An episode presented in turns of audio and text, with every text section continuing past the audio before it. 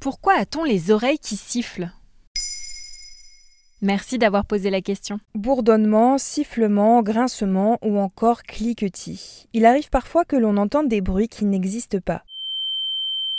Ces symptômes, aussi appelés acouphènes, peuvent être permanents ou intermittents, le soir par exemple, ou en période de fatigue intense. Selon un sondage de l'IFOP réalisé en 2018, un quart des Français souffrent d'acouphènes, soit 14 à 17 millions de personnes, dont 4 millions de manière permanente.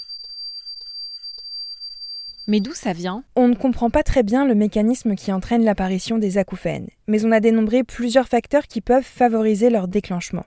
Des traumatismes acoustiques répétés, c'est la principale cause d'acouphènes, par exemple lorsqu'on se rend régulièrement à des concerts où le volume est trop fort ou que l'on écoute de la musique trop forte au casque. Une étude de l'INSERM menée en 2012 auprès des disques jockeys âgés de 26 ans, travaillant trois nuits par semaine depuis 6 ans, montre que 75% d'entre eux souffrent d'acouphènes.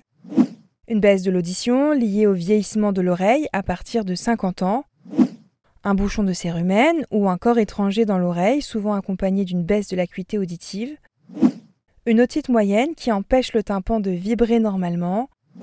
L'acouphène peut également résulter d'un déséquilibre de la mâchoire ou des cervicales. Parfois, il arrive même que les acouphènes se déclenchent tout seuls, sans raison apparente, mais c'est plus rare. Est-ce qu'il existe un traitement? Non, malheureusement. Si l'acouphène est permanent, il est incurable. La tolérance à l'acouphène est variable d'une personne à l'autre, mais pour la plupart des patients, l'expérience peut être difficile à vivre car il faut faire le deuil du silence. Une thérapie peut aider à accepter ce bruit de fond permanent. Un audioprothésiste peut également poser une prothèse auditive pour masquer l'acouphène en diffusant des bruits blancs. Leur coût peut varier entre 900 et 1500 euros par oreille, sachant que la sécurité sociale rembourse jusqu'à 240 euros pour chaque prothèse.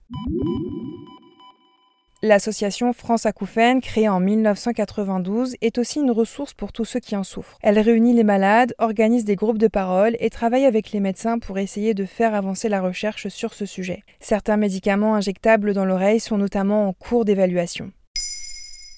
Maintenant, vous savez, un épisode écrit et réalisé par Olivia Villamy. Ce podcast est disponible sur toutes les plateformes audio.